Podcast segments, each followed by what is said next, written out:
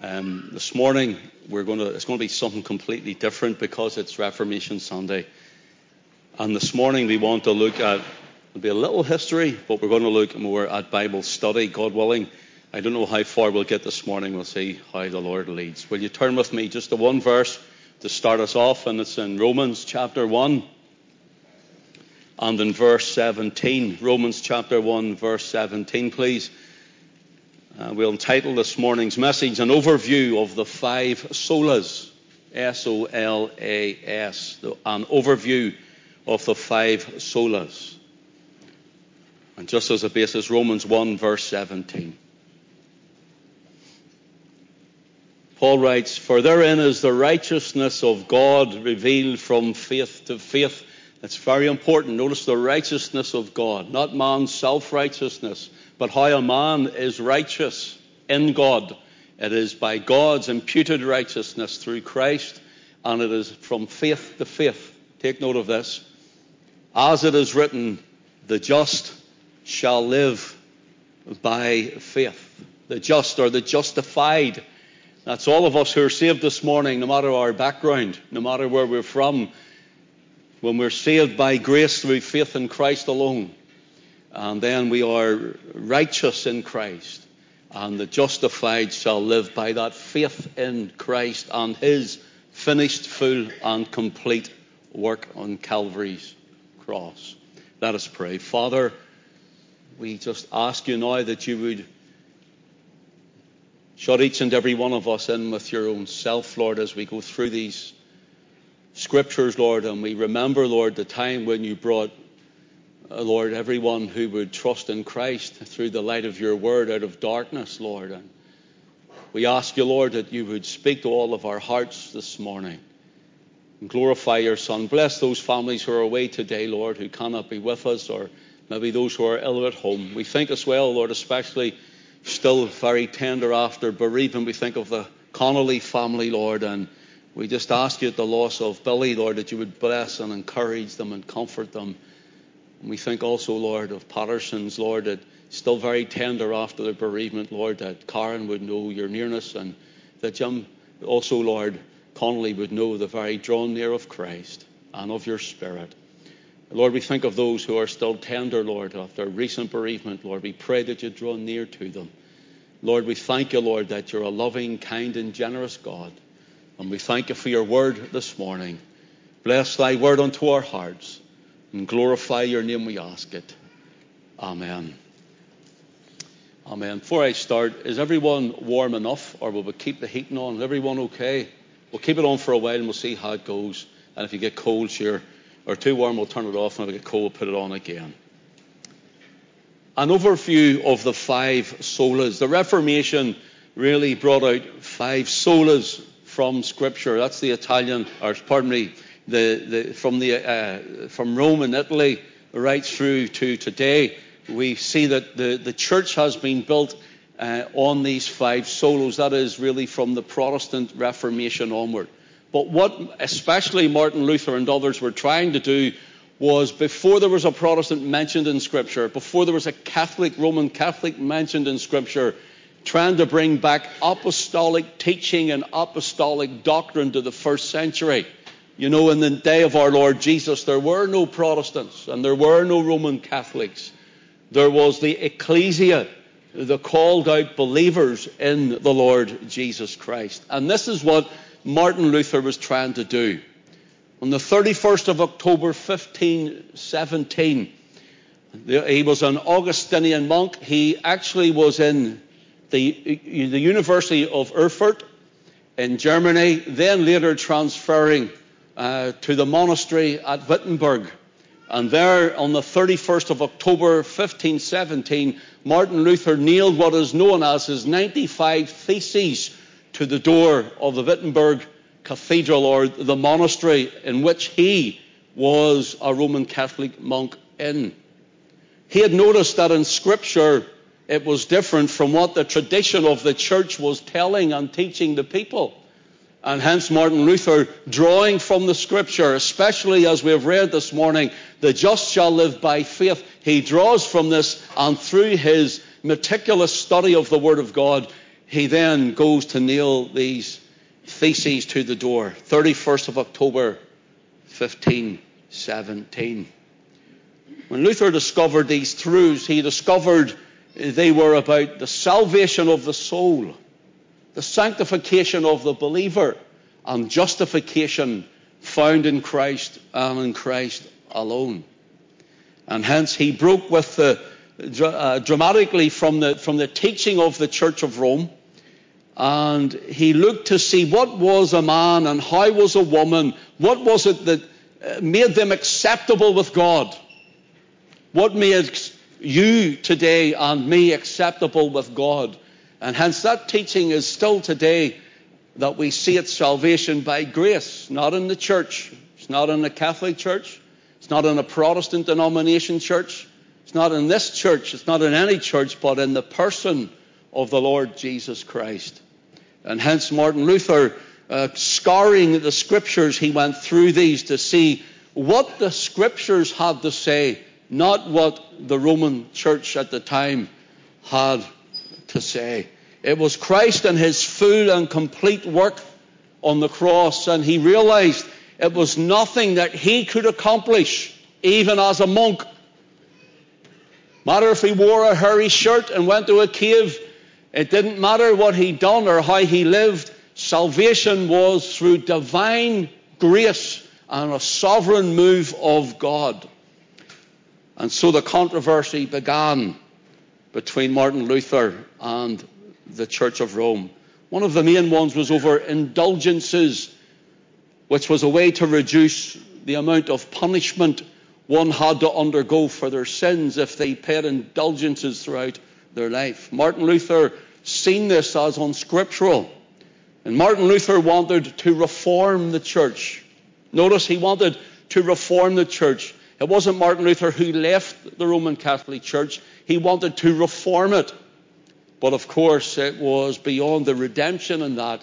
And so there became the schism, and eventually Martin Luther, on the 3rd of January 1521, he was excommunicated by Pope Leo X from the Catholic Church.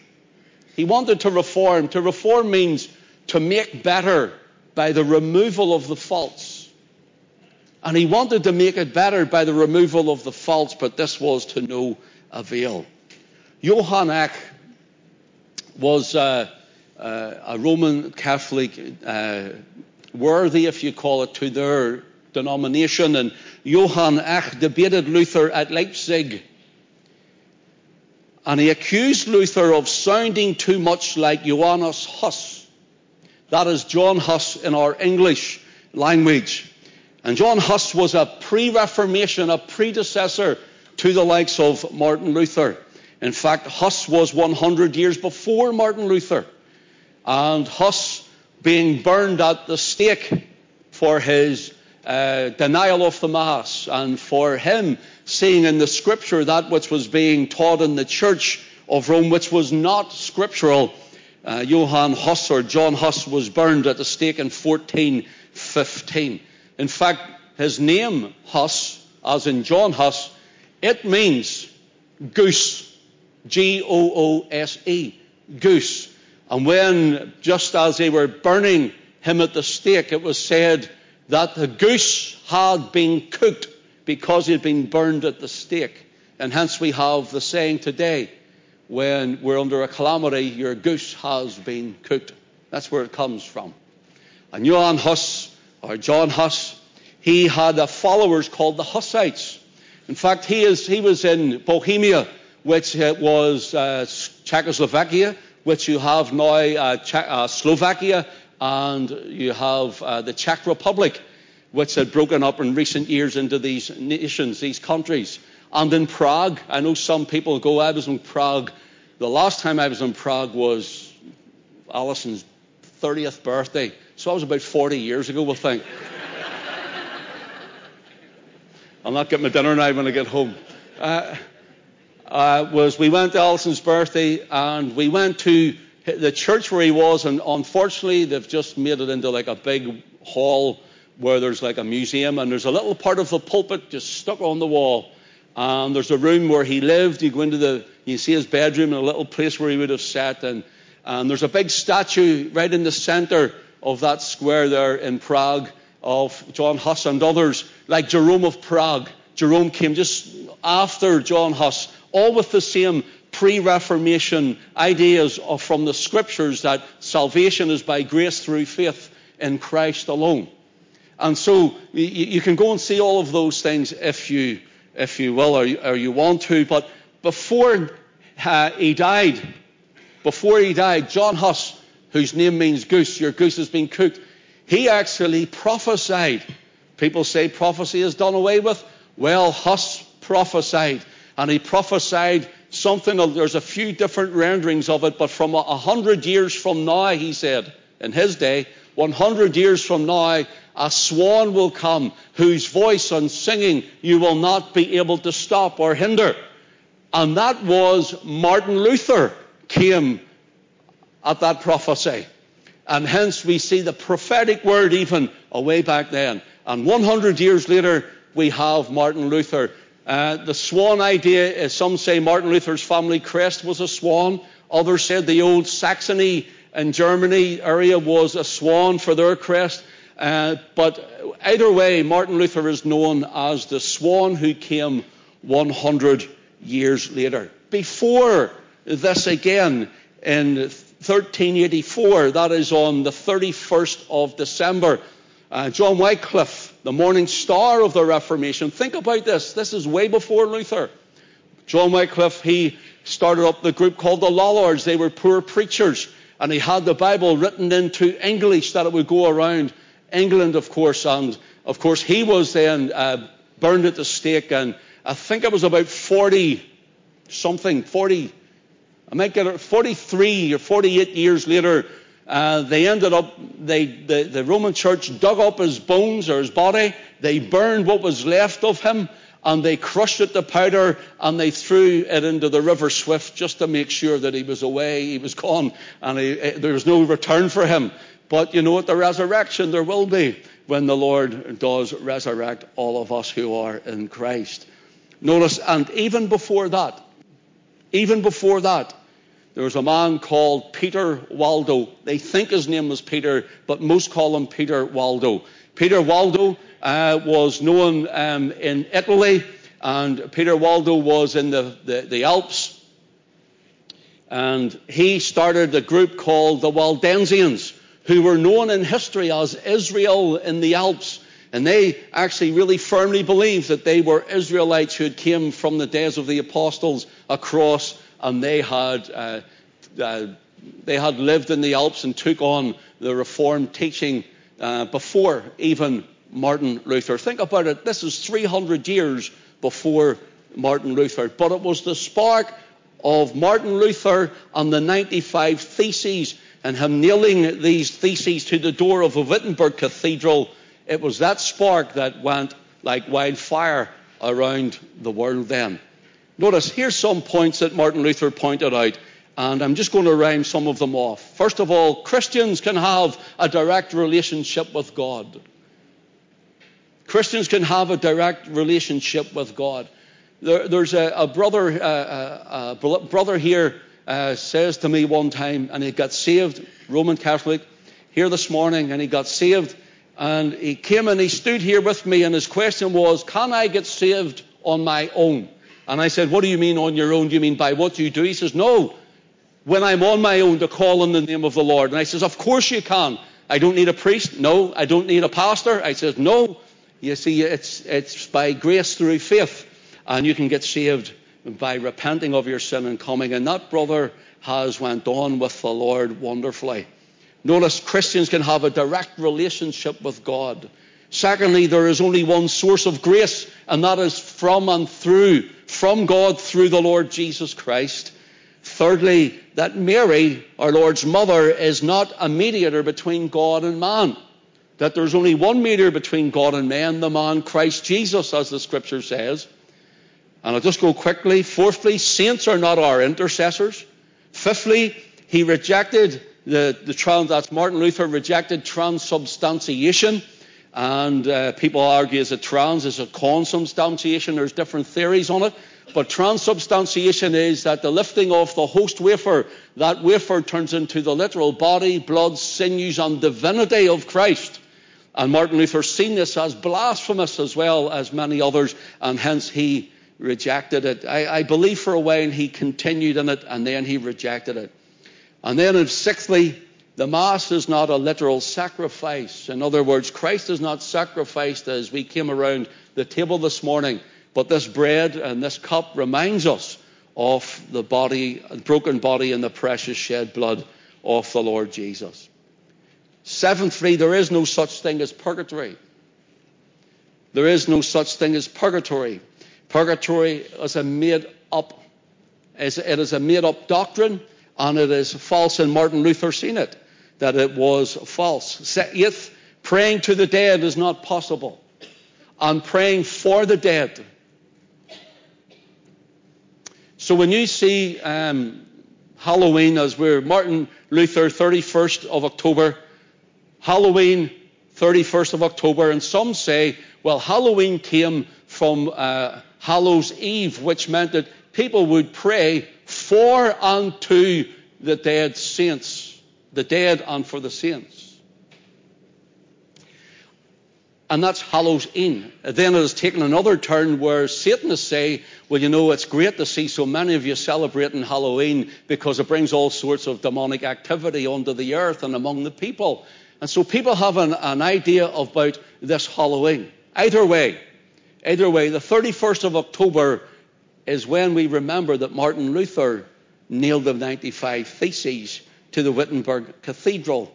And notice this praying to the dead is, and that's Hallows in, Hallows in, praying for the dead, pardon me, and to the saints. Praying for the dead and to the saints is not in the Word of God. It is not scriptural. And in fact, it was a money making racket.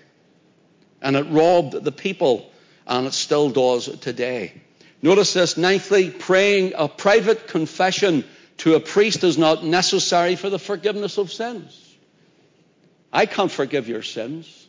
There's none can forgive your sins. Only the Lord Jesus Christ Himself to forgive your sins. And then, of course, they have 10th celibacy of priests was wrong. 11th, it is wrong to have services in Latin. He, he was against it because the people could not read the scriptures. Most of them were ignorant unlearned people. And hence, John Wycliffe, before him, took the Word of God and translated it into English. He says that even the poorest and the ploughboy in the field would be able to read the Scriptures. But the Scriptures were read in Latin, they were chained to the pulpit. None could take them home and none could read it because they couldn't understand it. This is only some of them. And then, of course, 12th of uh, uh, holy water is not holy. He's seen that Holy water is not holy. Doesn't matter how much I or anyone else prays over water, water is still water. And the impurities or the cleanness of the water will still remain the same. And I'll do one more. Every believer is a priest. Every believer. So it's the priesthood of the believer. If you're a believer in Christ this morning, if you're saved by the grace of God through faith in Christ this morning, if you've been washed by faith in the blood of the Lamb and trusting only solely, uniquely, and totally on that alone, then you're a believer this morning, repentant of your sin. Then you are a priest unto God. In other words, you can come before God. You are a priest unto God. And hence, not only the priests and in the Roman Church, Roman Catholic Church, but those who were saved by this grace, according to Scripture, not according to Martin Luther, but according to the Word of God, they were believers, were priests unto God. Let me look, if you will, with me. Will you look at the five solas as we're going to do an overview this morning? The five solas. First of all, we have sola gratia. And it means by grace alone or grace only. Sola gratia. Then we have sola fide, by faith alone, or only faith. Then we have solus Christos by Christ alone or through Christ alone. Then we have sola scriptura according to the word of God alone. In other words, as he looked at it and others looked at it, it had to be according to this book or it wasn't to be upheld. It wasn't to be believed. It had to be according to scripture. And then, of course, we have soli deo gloria. Glory to God alone. The only one who receives glory is God Himself. So let me look at these briefly. Maybe someday there's, there's, a, um, there's another one that's not one of the solas, but it's called Ordo Salutis. Ordo Salutis. And it means the order of salvation. And maybe someday we'll do that in itself the order of salvation. How is a man and woman saved? Saved by the regeneration of the Holy Spirit. They're saved by the Holy Spirit drawing the man and the woman by it with irresistible grace to the cross, seeing the Lord Jesus Christ as their only sin bearer, that He has paid it all. And then, of course, that repentance of their sin and the receiving of Christ, the great transaction is made, and the Holy Spirit lives in the believer. That would be the order, ordo salutis, the order of salvation. But sola gratia, first of all, grace alone, or grace only. Grace is unmerited favor. It is the unmerited favor of God to the undeserving. In other words, you and I did not deserve God to send His Son. We were sinners. All of us were. God sent His Son that we might be saved, and that is grace. We didn't work for anything. We didn't give anything. We didn't try for anything. In fact, the Bible tells us in Ephesians chapter 2 says, And ye, ye who were dead in your trespasses and in your sins. We were absolutely, totally, and completely dead spiritually toward God. And grace found us. Grace came to us, the undeserving. Grace means it's all of God and nothing of self. Grace means it's all of God from start to finish from the beginning of our salvation right through until He changes our vile body and we enter into the eternal state and age of the coming of Christ. And so grace means that it's not synergistic, but monergistic. Now, let me tell you what that means very, very briefly. Synergistic means people think they work. Yes, Jesus died, but I must do. Yes, Jesus shed his blood. I believe in that, but I must pray so much. Synergistic means to go along side by side. It's not, grace is not synergistic. In fact, I would even think to say as much as grace is not synergistic that you chose Christ. You've done nothing of it, but rather that Christ chose you. Monergistic it's not synergistic, but monergistic, meaning we are saved by grace through the regeneration of the Holy Ghost. And there's none of it is off ourselves. It is the fullness of the work exclusively of the Holy Spirit on our hearts and in our lives. Ephesians chapter 1 and verse 4, please. Ephesians 1 and verse 4. I'll call some of these out, and if you want to try and keep up with me, We'll read through them and we'll see how we get on with them this morning.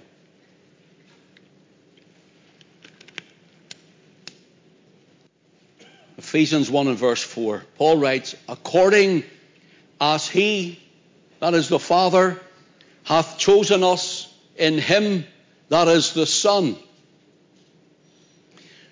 before the foundation of the world, that we should be holy and without blame before him in love. In other words, the Father gave us to the Son before we even existed.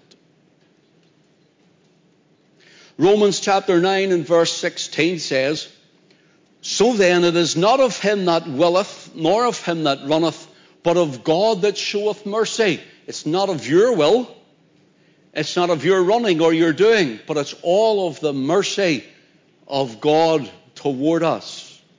Grace is when we receive that which we do not deserve. We've already spoke about it briefly.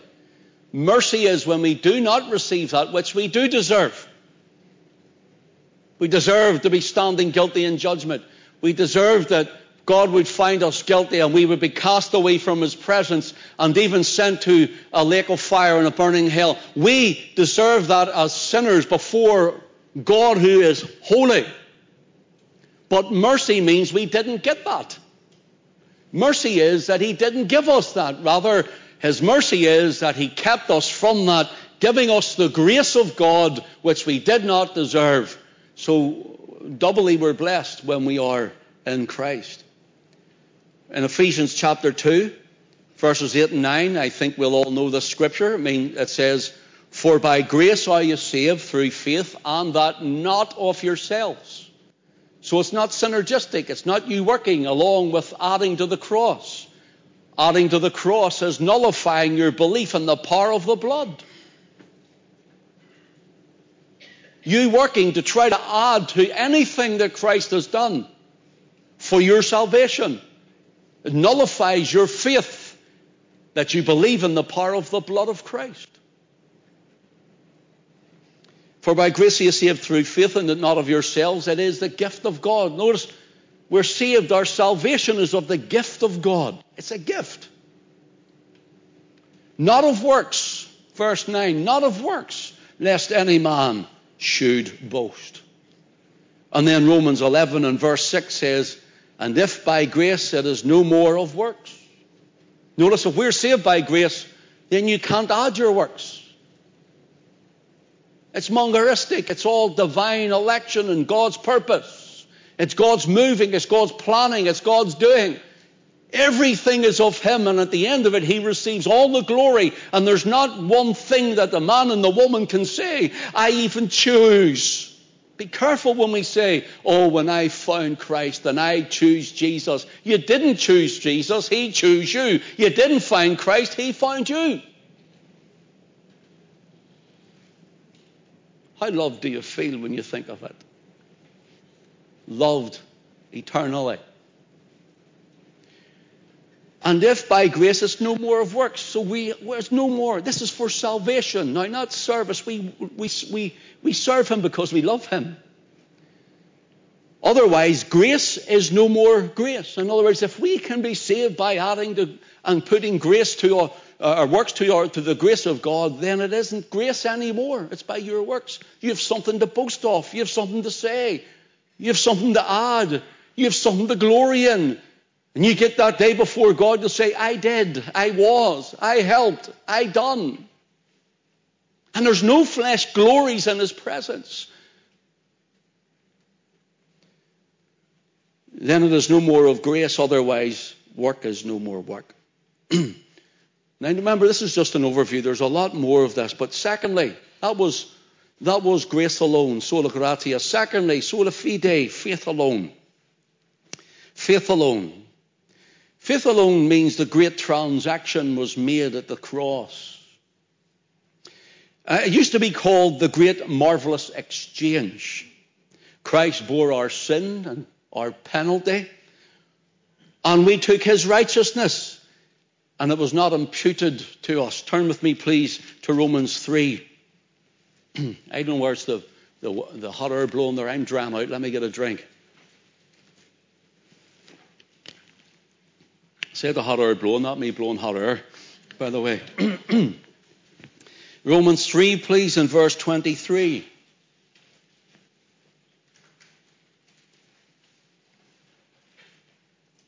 For all have sinned. Notice, all of us, including the pastor, including the priest, including the pope, including well, it was the Queen, but the King now, the Archbishop of Canterbury, all have sinned. Every one of us. For all have sinned and come short of the glory of God. It means we have missed the mark. Notice being justified freely by his grace through redemption that is in Christ Jesus, whom God hath set to be a propitiation through faith. A propitiation through faith. Propitiation gives the idea of God's wrath has been averted. In other words, because God set him to avert the wrath that he had toward the sinner, God set Christ there on the cross that his death and him taking our sin and our penalty and our punishment and shedding his blood, then because of what he's done, the wrath of God was poured out on him rather than poured out on all of us who believe. I, I, give this example. I've given it before uh, and, and, various times, but I think it's a good one, so I'm going to give it again. And uh, it's like you coming up to the, the bottom of a, a great wall, which is a dam, and behind it is trillions upon trillions of gallons of water.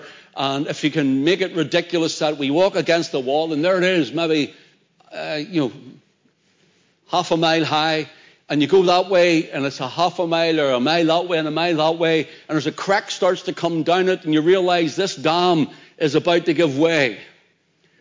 This dam is about to give way. And there you can't run back the way, it will outrun you. You'll be consumed. You can't go to the left. You can't run the, for a half a mile or a mile left or right. You haven't got the time, it will consume you.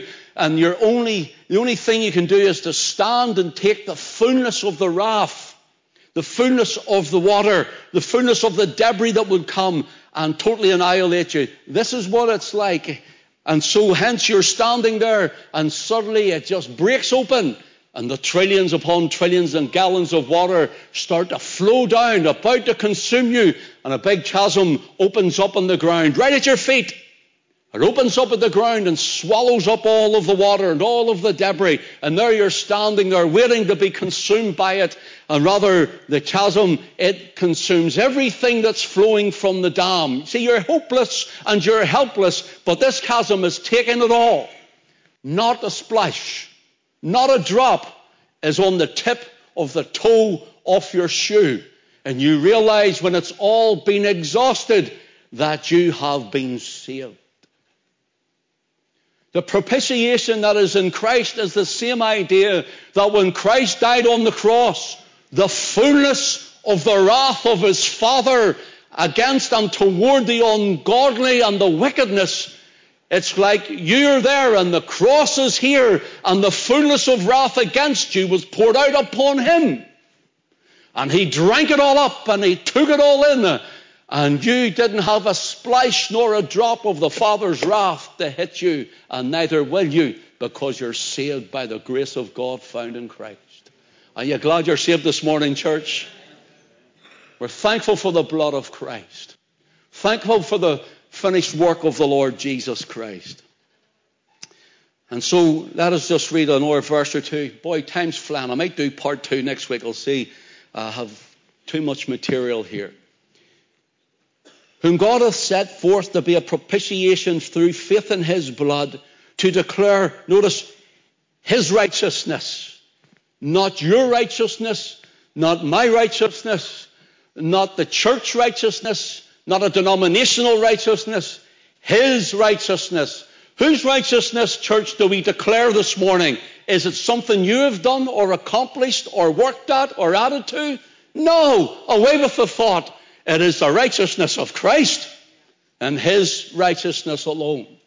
This doesn't matter whether you're a Protestant or a Catholic. In fact, Martin Luther and many of the early reformers at the regeneration of the Spirit, showing them the Word of God, would be ashamed at the Protestants today of where they've went to. Most of them are just, they're, they're lost without Christ. Notice this. His righteousness for the remission of sins that are past through the forbearance of God. The remission of sins are past. My sins are past. My sins are gone. And it's His righteousness brings me into right standing with the Father and you into right standing with God. Notice this, verse 26, to declare, I say, at this time his righteousness, there it is again, that he might be just and the justifier of him which believeth in Jesus. Now the Father can say that I am justified. Martin Luther found the just in our reading, Romans 1, and in verse 17, the just shall live by faith.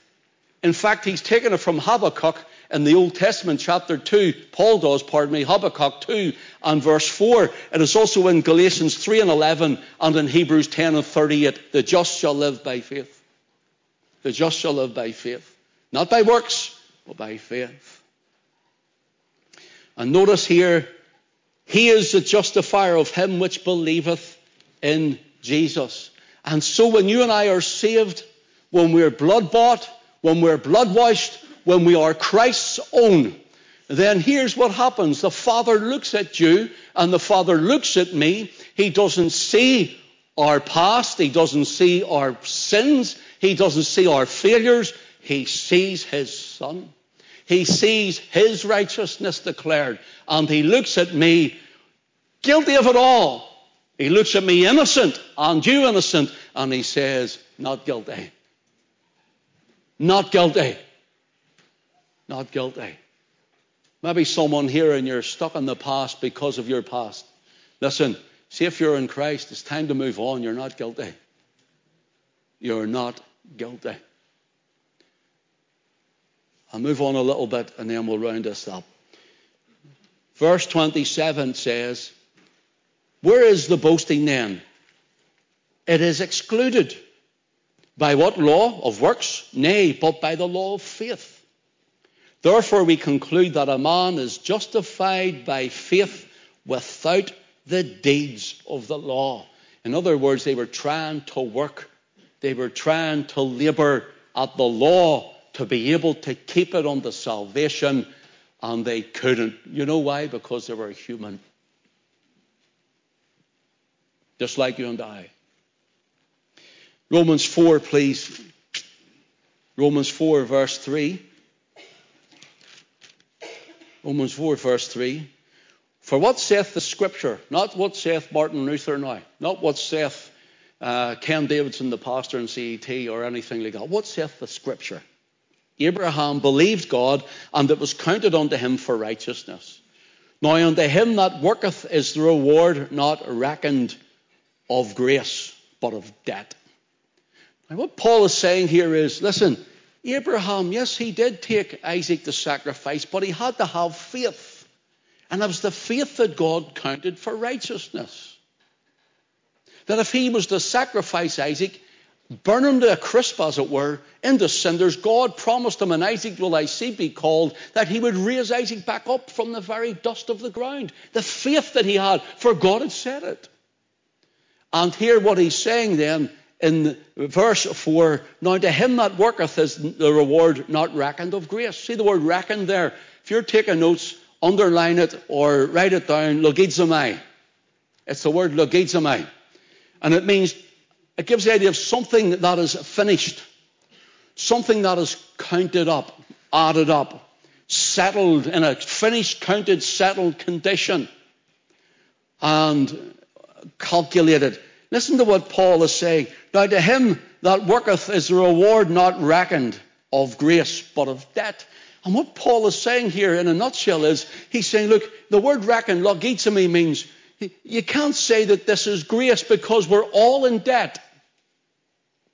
All of us are in debt before we meet the Lord Jesus, in debt of sin. Every one of us. Some in debt maybe more than others, but nevertheless, all have sinned to come short of the glory of God, and we're all in debt. And what Paul is saying here is if you're saying that you can count up your works, then it's no more of grace. You're still in debt. And there's people all over in different churches, and they think it is about their works. It's about what they do for their salvation. And the problem is they're still in debt because they could never pay the fullness of the price of their sin. Let's read quickly verse 5. But to him that worketh not, but believeth in him that justifieth the ungodly. There it is again. God is the justifier. His faith is counted for righteousness. Even as David also described the blessedness of the man unto whom God imputeth righteousness without works. By the way, the, what, what Paul's speaking about there, David said, you'll find that in Psalm 32 if you read that when you go home. Blessed is the man that the Lord imputeth not iniquity, That's what he's talking about. The Lord doesn't count up. He's not counting up all your sin. He didn't count up. Yes, it was all before and we were in debt, but we're talking about in Christ. Talking about being saved. He hasn't a big mountain of sin still because of you. He hasn't counted it all up and come to a settled condition as, and this is the sin that you committed before you were saved because it's all gone. It's all gone. That's why blessed is the man that the Lord will not impute or count up as iniquity whose sins are forgiven. Psalm 32, you can read it when you go home. Notice he imputeth. The word imputeth is the logizomai, the same for reckoneth. It means spiritual, to be in a spiritually prosperous condition. That the Lord, when He saves us, makes us in a spiritual, prosperous condition, saying, Blessed are they whose iniquities are forgiven and whose sins are covered. The word iniquities is lawlessness. Now, people try to get away and say, oh, there is no law of God today. Now, that's wrong. That's antinomianism. And that means that, that, well, you know, people think they'll do what they like. No, the lawlessness here, or the iniquity here is lawlessness. Anomia is the word. Blessed is the man to whom the Lord will not impute sin. Cometh this blessedness then upon the circumcision only, or upon the uncircumcision also? For we say that faith was reckoned to Abraham or counted again, it's the same word, for righteousness. So, brothers and sisters, it's uh, sola fide is by faith in what Christ has done. By faith alone in the cross work, the finished work of Christ. By faith alone in the precious shed blood of Christ. By faith alone that his death, his burial, his resurrection is more than enough. Now, James 2 tells us faith without works is dead. He's not saying you work for your salvation. He's saying afterwards, show your faith by working for the kingdom and working, not working for salvation. Take note here, brothers and sisters, if you will. Let's go to Romans 5, verse 1. Therefore, being justified by faith, we're just as if we'd never sinned through our faith in Christ. We have, present tense, not we will have. So if you haven't got the peace of God because a troubled past or a peace of God because you still can't believe it, you're, you're saved and you're washed in the blood, you've no assurance. Listen, if you've repented and you've been to the cross, your faith in your faith that is imputed to you, God gave you that faith. In your faith, you will have peace because God says you're just as if you never sinned. You're just as if you're never sinned. You're declared righteous. We have peace with God through our Lord Jesus Christ. And hence that takes us then to our reading. For therein there is righteousness of God revealed from faith to faith, as it is written, the just shall live by faith. So we have sola gratia, by grace alone, sola fide, by faith alone. And maybe in God's will next week we'll look at solus Christus, through Christ alone. Through Christ alone. Sola Scriptura, according to Scripture alone. That's why we're showing you the Scripture of it and then soli Deo Gloria, which is giving glory to God alone. Let me, this is what I wrote at the very end of all my study when I just put this together. To the lost, to the unsaved, it is not just reformation a person needs. It's not about cleaning up your act and it's not about trying to make things better and have a better life and trying to do what the Bible says. It's not just reformation a person needs, but it's regeneration their soul needs. The Holy Spirit awakens your heart and your life and you receive the scriptures and walk therein. It's not reformation. This is to the saved. It's not reformation the saved needs because we have the reformation of the scripture here showing the word of God. It's not even regeneration the saved needs now because we are regenerated by the Holy Spirit. The saved now, it's transformation.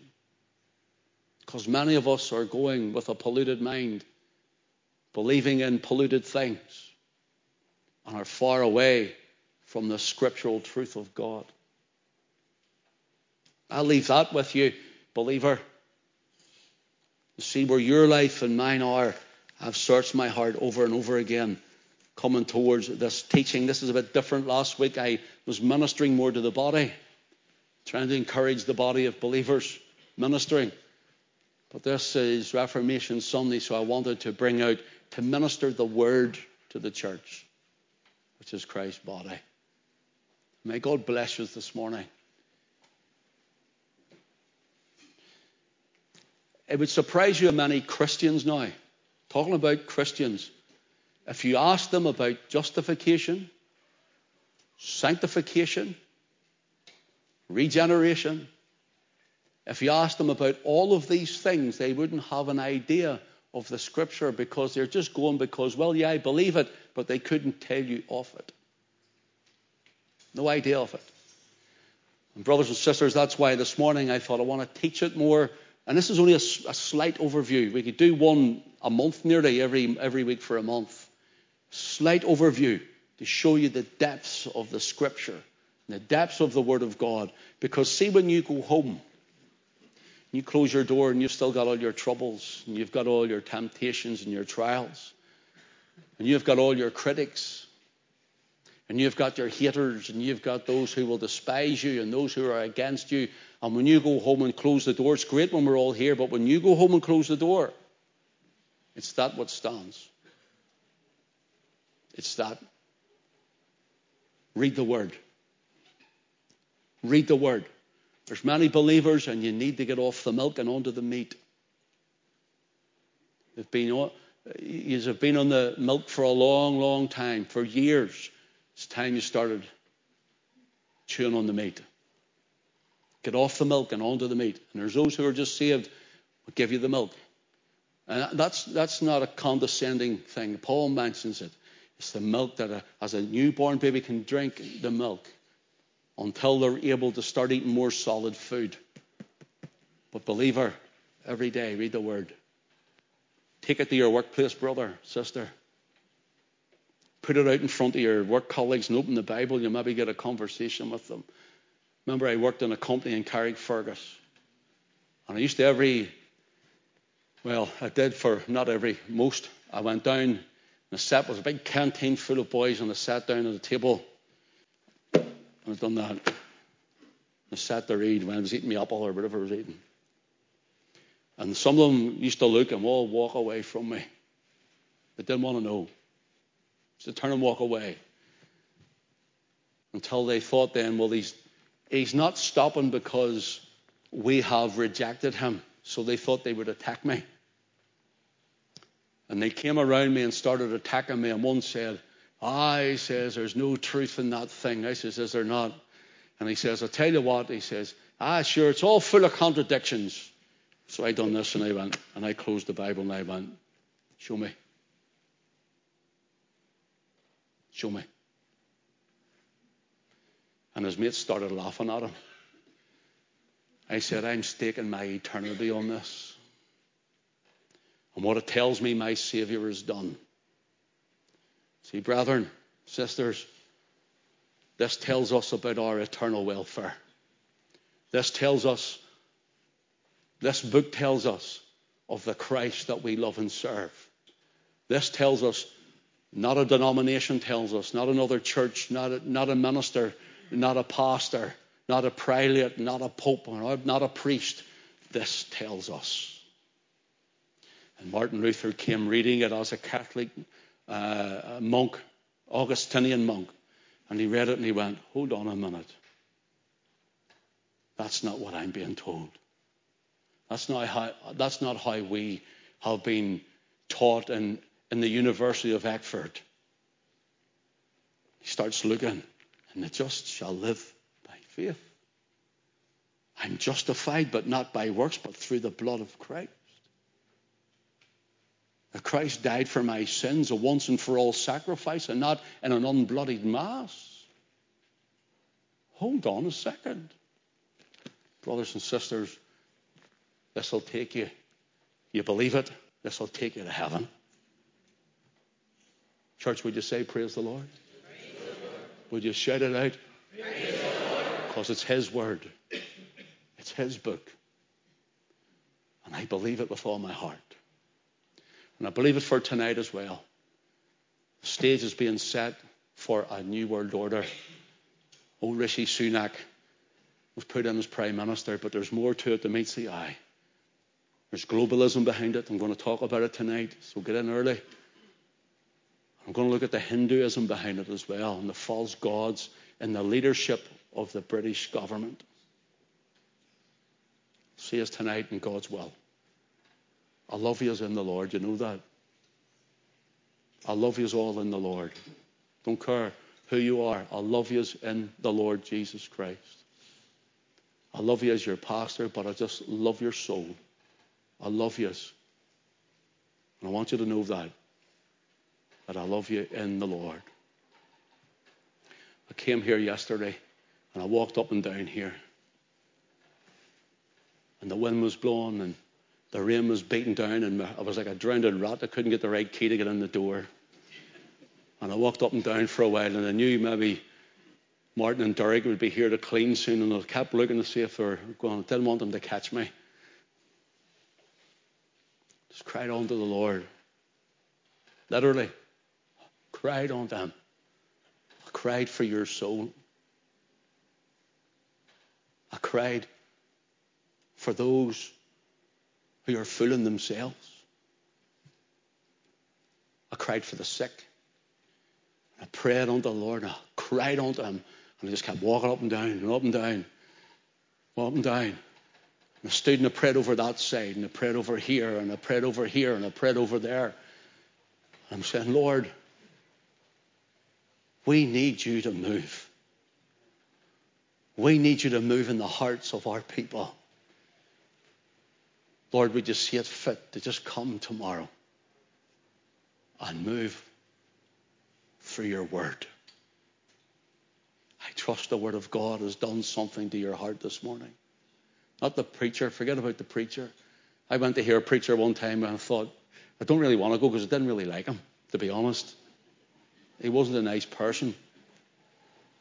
And it wasn't too, but I was going because I said I would go. And you know, the Lord rebuked me because when I got there, He preached the word and was right to my heart. It's not the messenger, by the way, it's the message. It's the message. May God bless us this morning.